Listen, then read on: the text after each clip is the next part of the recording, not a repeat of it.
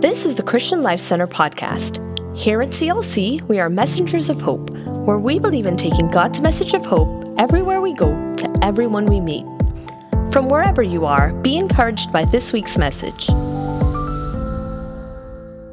The first miracle, I'm not going to read it to you because it's a long, long passage of scripture, and it's found in John chapter 5, and it starts in verse 1 of John chapter 5, goes all the way through like verse 15 or so. And in John chapter 5 here, we have this invalid who's been in this condition, the scripture tells us, for 38 years.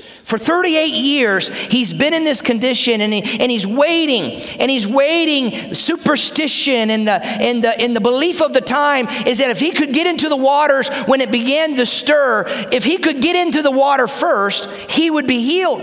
And here comes Jesus, and Jesus comes walking by, and, and as he comes, now what Jesus is wanting to show is his supreme authority. He's wanting to show his power and his, his, his, his superior superiority in that, in, in, in, who he is as the Lord and the Savior. Well, Jesus is coming into Jerusalem, and, he, and he's coming because it's the feast. It's, uh, it's one of the Jewish feasts. We see this in, in, in verse 1. And Jesus comes, and as he comes, he sees this man. And, and as he sees the man, and the man and all that are there, and really it's a picture of the desperation of the moment of those that were around this pool waiting for a touch, uh, and they thought if they could get into the, the water first, that into the sheep's gate pool, that, that they first, if they were there, they would be healed. And it's the desperation of the moment.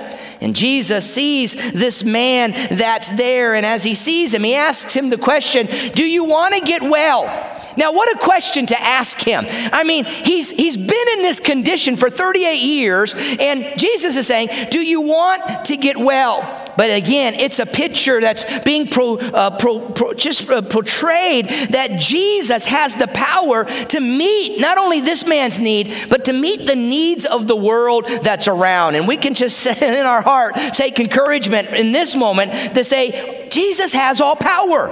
I prayed it earlier and I declare it now that all power is in the name of Jesus. Just say amen with me. Assurance in our heart. No matter what our world is going through, we've got an answer and we've got hope, and it's in the name of Jesus. Well, Jesus touches him and heals him, and this man is healed. Now, this creates a little bit of an issue because he did it on the Sabbath. He heals the man on the Sabbath, and the religious law was that you could not heal on the Sabbath. And so now the religious, uh, uh, the religious, the Pharisees and the Sadducees and others, they begin to question how could he do this on the Sabbath? Sabbath. And boy, it's a picture to us that, that God every day belongs to God. And, and here he is wanting to, he is wanting to show his power even over the Sabbath. That the law in itself does not stop the work of God and what God wanted to do. And that dead religion sometimes tries to meet a world's need, but only the power of God can really meet the needs that are in the world today. And we've got to get that in our spirit and know in our spirit that Jesus has the answer. He has the cure. He has what's needed in the world today, not just for a virus, but for the greatest disease that man has ever had, and that disease is sin. Can I hear an amen? And Jesus died and gave his life so that man could be reconciled and come back to the Father. Well, Jesus heals him, and the religious of the day begin to, to, to, to bicker and fight on how could Jesus done that. And, and and, and, and, and then Jesus speaks to this gentleman, and we see it later in the chapter, verse 13, 14. We see it down there, and he begins to tell this man that as he's been healed, he tells him that now he is to walk in obedience and stop sinning, that there's a responsibility that he's got to take, and that responsibility is the walk in the ways of God. And when we come to this miracle, we can see now, it's not the miracle I want to focus on the most, but there's two miracles here. This man had been in this condition for 38 years. Man, think about his parents. I just put my, my, myself in the parents' place on both of these stories. What were the parents thinking? These years praying, believing, they're heartbroken. And yet, in the middle of this, Jesus comes at the right time and he begins the minister. But what do you do if you're in a season of waiting? What do you do if the answer's not right there? What do you do in the midst of all the chaos that's all around? That's what we're going to look at in just a moment. I want to take you to the second story story, and it's found in John, I said chapter 7, it's actually chapter 9. John chapter 9, if you'll flip or click over there is our second story, and we're going to dissect this one a little bit more in John chapter 9. In verse 1, I want to begin reading. And uh, he went along and he saw a man blind, look here, from when? From birth, that's right, from birth. 38 years, that first miracle. Now, this one, this man's been blind since birth, and his disciples ask, Rabbi, teacher, Jesus, who sinned? You see, they have a false assumption. They believe that he's in this condition because of sin. So, who sinned? Is it the man or was it his parents? Is it a generational curse? Is it something the man did? Something the parents did? Is it generational? Who sinned? Who was it that he was born blind? Neither this man nor his parents sinned, Jesus said. But this has happened. Important, important verse right here. This has happened so that the work of God might be displayed in his life. You see, man's spirituality is a spiritual blindness. This man had a physical blindness. His eyes needed to be open. Now, for you and I, it's a, it's a physical blindness for most, is that we need, we need not just a physical blindness, but a spiritual blindness where God will open our eyes and help us see Him in a greater way. And can I tell you, even after you come to Christ and you give your life to the Lord, there is still greater revelation that God is wanting to reveal and God is wanting to, to bring you into from glory to glory, the growth that God wants to do. I mean, I ask all the time, God, open my spiritual eyes eyes and let me see, let me be discerning and perceiving and understanding. Well, in this case, he needed a physical healing. For most around us, they need a spiritual healing. But this encounter is really going to reveal the mission of Christ more than anything. So, the first healing, paralyzed for 38 years. The second one, blind from birth. Two miracles. Two sets of parents that, that, that have been believing and praying. Two individuals that have wondered, why am I in this situation?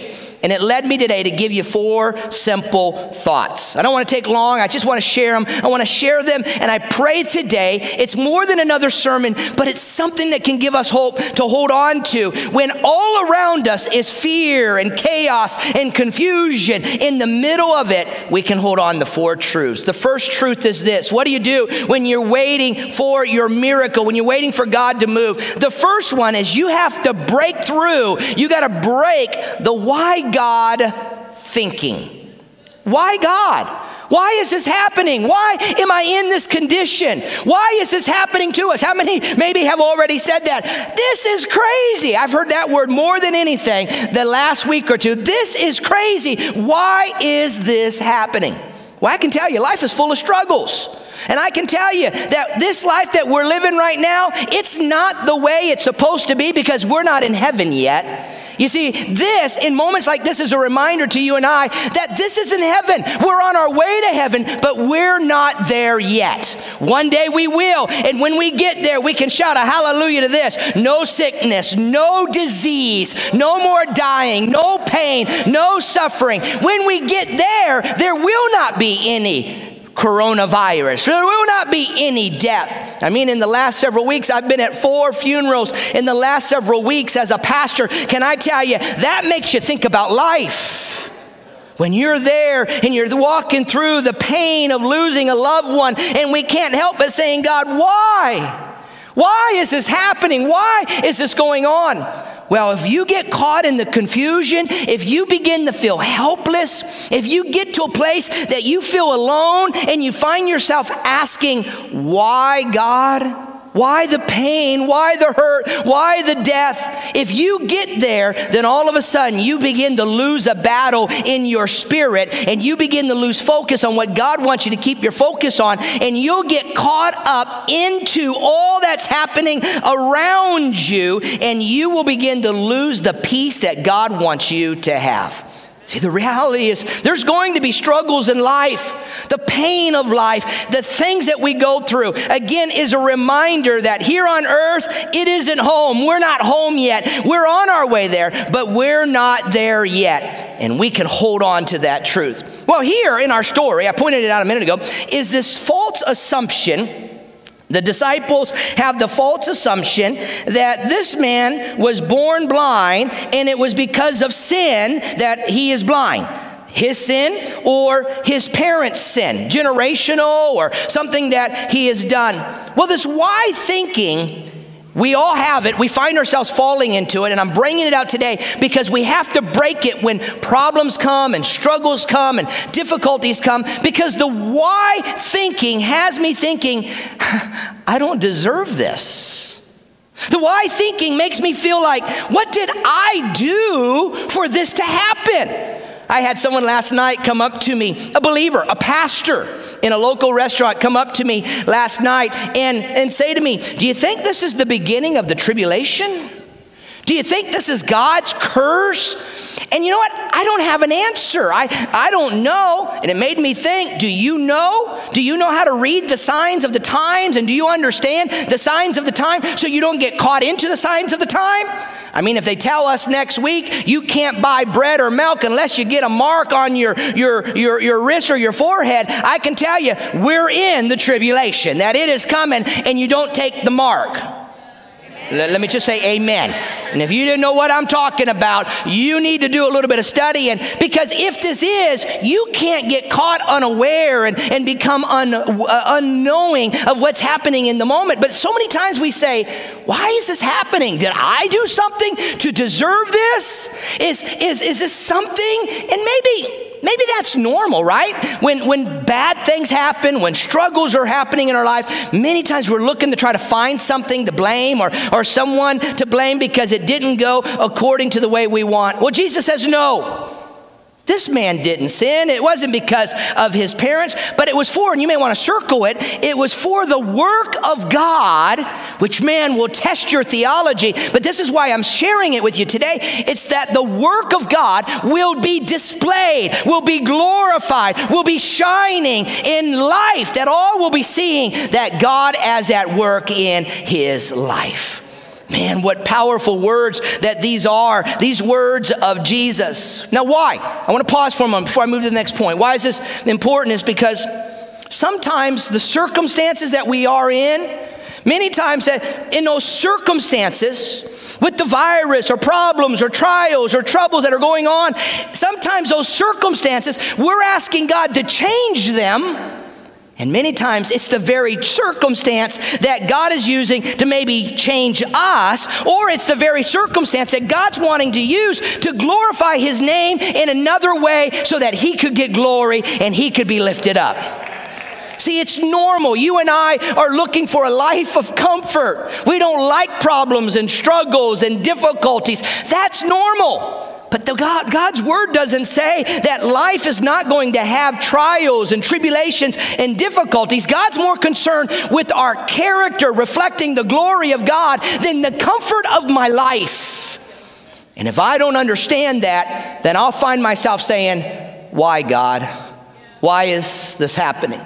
I was moved a few weeks ago. I hope you saw that testimony. If not, I think it's online. When Pastor Maria Khalil, a Pentecostal Assemblies of God pastor, she's had, she has her doctorate degree, doctorate of ministry degree from the Assemblies of God Theological Seminary in spiritual warfare. She didn't share that that day, but in spiritual warfare, she has her doctorate of ministry degree, and she came down with cancer. Found out, if you remember, stage four cancer, and she shared that testimony here, and I don't want to re walk through that testimony. But what struck me is when she said, she said, You know, some of the most powerful times of ministry that I've ever had have been in the last year of my life. That God opened doors that I would have never been given the opportunity to minister and to share and to speak into people's lives. You see, sometimes we're praying that God will change a circumstance or a situation or an issue, and it's the very thing that God's wanting to do to glorify Himself in me or in my life or through my life for His glory. And sometimes, if we don't realize it, we're praying, God, change the situation. And what God is wanting to do is do something in and through our life. Now, I know that's not necessarily an amen point, but we've got to break this why, God. Why is this happening? A second thing I want you to write down and I want you to know. The second thing, when you're waiting for your miracle, that you got to understand is in the trial, in the season of waiting, in the confusion, in the chaos, you determine you're going to glorify God that nothing is going to steal your praise. The Bible says, Great is the Lord and worthy to be praised. That nothing will steal the praise of God's people. Have you ever prayed for something and instead of getting what you were asking, you got the complete opposite? Has that ever happened to you? I mean, it's happened to me all the time. I can remember in Vienna, many uh, of you may know that Pastor Candy and I pastored in Vienna, Austria for uh, 12 years in Vienna, and, uh, and God did some many things, and, and the church was growing. We, we had a, an auditorium just a little bit bigger than our Coral Springs auditorium, about the size of our Prospect uh, campus, actually, and God was growing, and the church was multiplying. We went from a few services to six services to eight services to nine services on a weekend. And finally, we got to the place that we could not have any more services and we needed to begin to find a larger building. And I'm telling you, for two years, we looked at building after building after building. I would be praying about a building thinking, oh God, this is great. This would work. I mean, I hadn't done the math. I didn't know if we could do it or not. I just saw the building. It doesn't work, God. We have, we got to get it. And man, we did everything and we couldn't find a building. And then one day, I was actually in America and I was on my way back. And as I was flying back, uh, Papa Bill, many of you may know Papa Bill. He's him and uh, Louise, uh, Mama Louise, have been with us for 15 years in ministry. They were with us in Europe and, and came here to Fort Lauderdale with us. And Papa Bill picked me up from the airport and uh, he said, Tom, I want to show you a building as he picked me up. And I said, All right, Bill. He drove me by this building. And man, it was, it was good. It was a factory, it was a great facility. And we thought this would be great. But I've shared the story. We, we couldn't get the money. We, we had no way of getting a bank loan. They thought we were a sect because we were not a Catholic church. Uh, uh, the, uh, the Catholicism was the, the dominant religion of the country. And because we were not, they, they, they thought we were a sect or a cult as a, as a Pentecostal Assemblies of God church. And they wouldn't give us a loan. And man, we were praying, God, give us a loan. God, give us a loan. We couldn't get a loan. I went to the Assemblies of God of America, no loan. I tried to raise the money, no money. And I was a pretty good fundraiser, no money. There was no money, no loan. I couldn't get it. And we came to the deadline. We came to the deadline, no bank, three, four, five banks said no. All doors were closing. And I was like, God, you, I, believe, I believe you've given us this building. What's going on? And I shared to the congregation and I said, This week is our deadline. If we don't get the money this week, we can't buy the building. And after the service, a gentleman walked up to me and he said, Pastor, I have the money. I said, What do you mean you have the money? He says, I have the money, $2 million. I have the money, $2 million. It's in a bank over in Switzerland, and I believe God is speaking to me to give it to you to be able to buy the church. And I was doing a hallelujah dance. It was like, Thank you, God, you didn't answer my prayer. Because the interest, the interest alone on what I would have been paying if I would have gotten a loan, now I'm saying, Thank you, Jesus, you didn't answer it because you had something so much better for me. And that's how God works.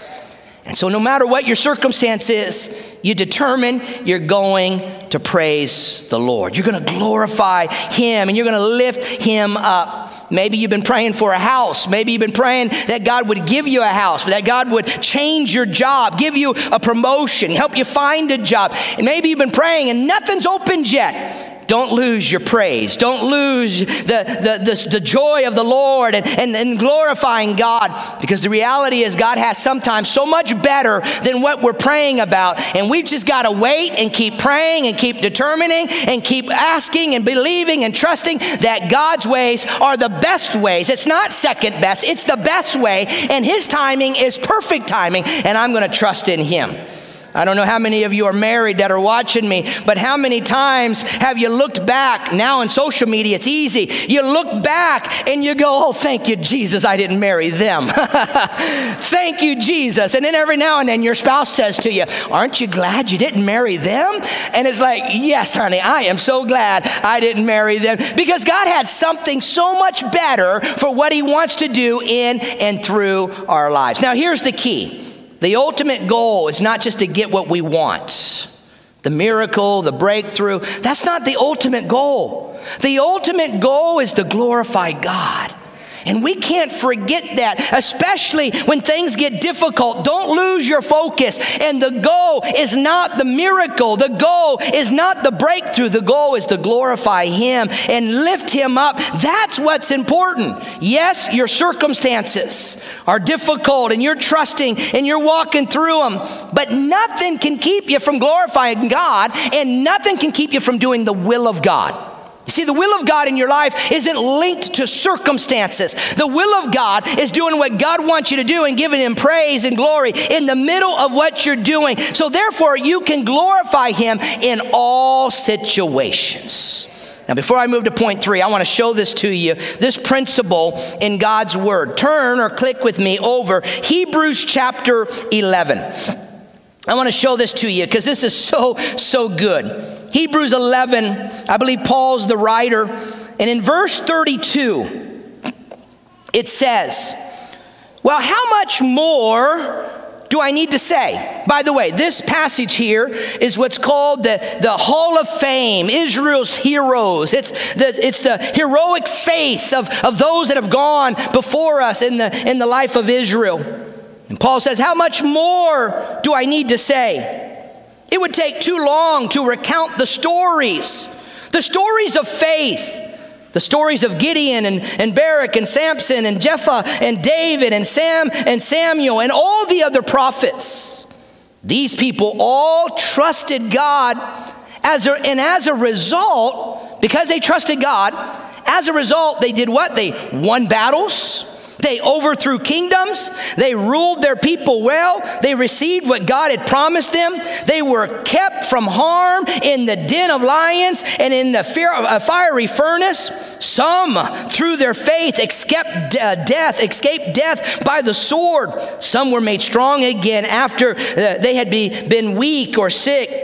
Others were given great power in battle. They made whole armies turn and run away. And some women, through their faith, received their loved ones back alive again, back again from the dead. Isn't that powerful? Let me just hear an amen. Isn't that good?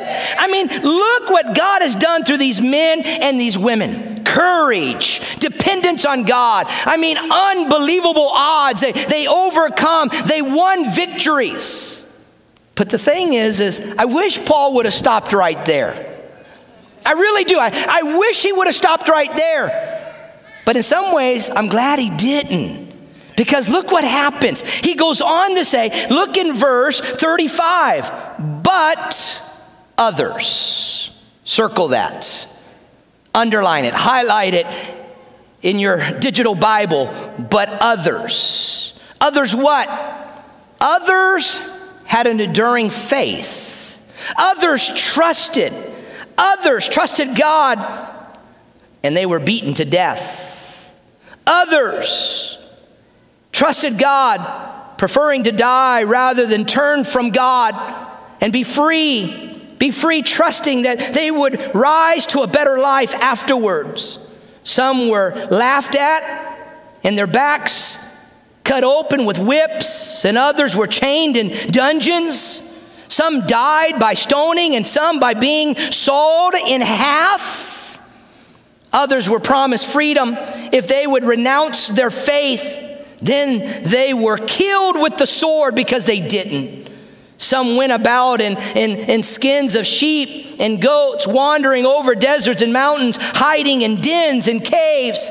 They were hungry and sick and ill treated, too good for this world. All these men of faith.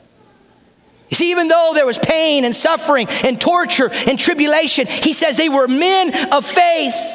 And though they trusted God, they won his approval. None of them, none of them received all that God had promised them. Why? Verse 40 says, For God wanted them to wait. To wait. Now, that's a challenge for our theology sometimes today because we want it now. We pray and we want an answer now, and when God doesn't give it, 38 years, I'm paralyzed. Why, God? You see, if I don't determine I'm going to praise God, it confuses me and I don't understand why I'm waiting and somebody else isn't waiting. Why am I going through this and they're not? Why are good people suffering pain and bad people are living in prosperity? Why, God? I don't understand it. He says, but God wanted them to wait. Why? Because he wanted them to share in something even better, better rewards that were prepared for them, for us. See, this is the question that we've got to know in our mind and you've got to answer. We're only half of the heroes of faith in the will of God. We're only those that were winning victories and, and, and defeating the, the lions and, and walking through the fiery furnace. Were they the only ones in the will of God, or were all of them? Well, here, the writer of Hebrews is saying, no, all of them were in the will of God, and therefore we've got to get it in our spirit. Nothing can keep you from doing the will of God, regardless of what the circumstances are in your life. Hear me today. The will of God isn't always safe, it doesn't always go the way you want it to go. Sometimes there will be struggles, but it doesn't mean you're not in the will of God. And when we hold on to that in our spirit, then we can give Him praise and we can give a shout to Him and we can know that no matter what's happening in the temporal, that's not the end of the story because eternity has got to come into the equation. And when eternity comes into the equation, something happens and I know that I'm giving God glory because I'm in the will of God. I love this one thing about the blind man. When we go back to the blind man, I love it because they begin to interrogate him. They begin to question him. They begin to ask him, How were you healed? They begin to even say, You weren't the blind man. They actually called his parents and they said to the parents, Is this your son? I mean, give me a break. Is this your son that was born blind? Yes, that's my son that was born blind. How do you know? Because I know that's my son and he was born blind. And the blind man says, I don't know. I don't understand it all. I don't understand who he is or exactly what he's done, but I'll tell you this I was blind, but now I see. See, when you hold on, what God begins to do in your life becomes a testimony to all that are around. I need to wrap it up, but let me bring you to the to the next two thoughts really quick. When you're waiting for your miracle, you got to just continue to remember the goodness of God. Remember the goodness of God. No matter what's happened around, He's a good God. He's a good God. And, and, and in the midst of all of that, you can remember the attributes of God that God sees, God knows, God cares. I mean, I've got scriptures there for you that reminds us of the attributes and the goodness of who our God is, that our God is with us. Look at Psalm 34 18. The Lord is close, say close, to the brokenhearted and he saves those who are crushed in spirit. Man, when you're crushed in spirit, when your heart is broken, I want you to know that God is there to save you. An attribute of God is that God is aware that you have not been forgotten. We are not forgotten. God is not distant and uninvolved and unaware in what's happening right now. God is aware. In fact, Job 13 says, God is keeping a close watch on my path. When I come to God, I can know that God is involved with me. He loves me. He cares for me. He's aware of what I'm going through. He's there to help me and wrap his arms and guide me. And I've just got to keep that in my mind. Because if I look at everything else, the problems, the circumstance, all that's happening, it's easy to forget that. But today I want you to be reminded of the goodness of God. And lastly, this man, this blind man that was healed, this blind man, God began to do a work in his life that was powerful, but it came as a result of obedience in his life. I want to tell you a story in our final moments about a woman named Corrie ten Boom. Many of you maybe have watched the movie Hiding Place or read some of her books or her writings.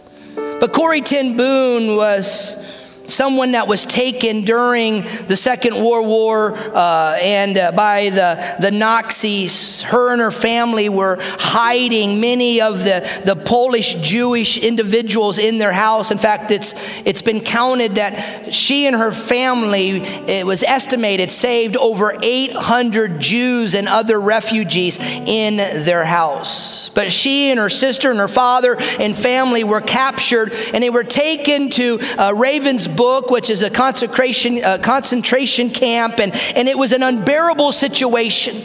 In fact, her sister dies, her father dies after being there just a, a, a, week or two. But Corrie ten Boom's faith, if you watch the movie and you read the writings of her life, man, she continued to testify of the love of God and the grace of God and the mercy of God. And she led many, many women in that concentration camp to the Lord. And Corrie ten Boom survived. In fact, uh, they're showing, I think, maybe uh, if they haven't started yet, some of the pictures of, of Corrie ten Boom. She, she, she survived that concentration camp, went on to live 30 more years. Miraculously, she was saved, and she goes on to live 30 more years, traveling around, writing, declaring the goodness of God.